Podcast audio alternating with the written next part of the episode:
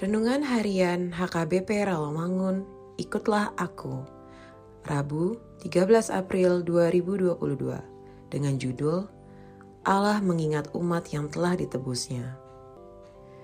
Bacaan kita pagi ini tertulis dalam Yeremia 23 ayat 1 sampai 8. Bacaan kita malam ini tertulis dalam Ayub 1 ayat 1 sampai 12 dan kebenaran firman Tuhan yang menjadi ayat renungan kita hari ini tertulis dalam Mazmur 74 ayat 2 yang berbunyi, Ingatlah akan umatmu yang telah kau peroleh pada zaman purbakala, yang kau tebus menjadi bangsa milikmu sendiri. Ingatlah akan gunung Sion yang engkau diami. Demikian firman Tuhan.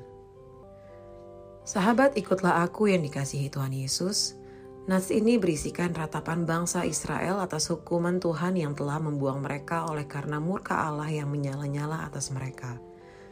Murka Allah terjadi bukan tanpa sebab. Hal ini dikarenakan bangsa pilihannya dan yang telah ditebusnya berperilaku seperti orang-orang yang belum menerima keselamatan dari Allah. Atas segala dosa dan ketidaktaatan bangsa Israel itulah, maka pemazmur memohon agar Tuhan Allah agar mau mengampuni bangsa Israel dan memulihkannya karena bangsa Israel adalah bangsa yang dipilih dan ditebus oleh Tuhan sendiri. Pemasmur memohon kepada Tuhan agar segera bertindak menyelamatkan umatnya. Pemasmur mengungkapkan kehadapan Allah dalam permohonannya itu bahwa mereka umat Tuhan yang telah ditebus olehnya dan mereka umat perjanjiannya. Dalam hal ini Allah mau memulihkan mereka jika mereka benar-benar mau bertobat dan mau melakukan apa yang diperintahkan Allah. Demikian juga halnya dengan kehidupan kita sebagai orang yang telah diselamatkan di dalam Tuhan Yesus. Kadangkala hidup kita seakan terbuang-buang, terbeban, berduka, dan bergumul. Semuanya itu bisa saja disebabkan oleh dosa atau ketidaktaatan kita pada Tuhan, atau Tuhan ingin menguji kesetiaan kita.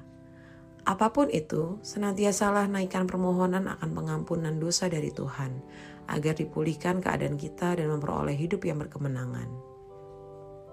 Kita telah ditebus olehnya dan miliknya serta menjadi warga kerajaannya.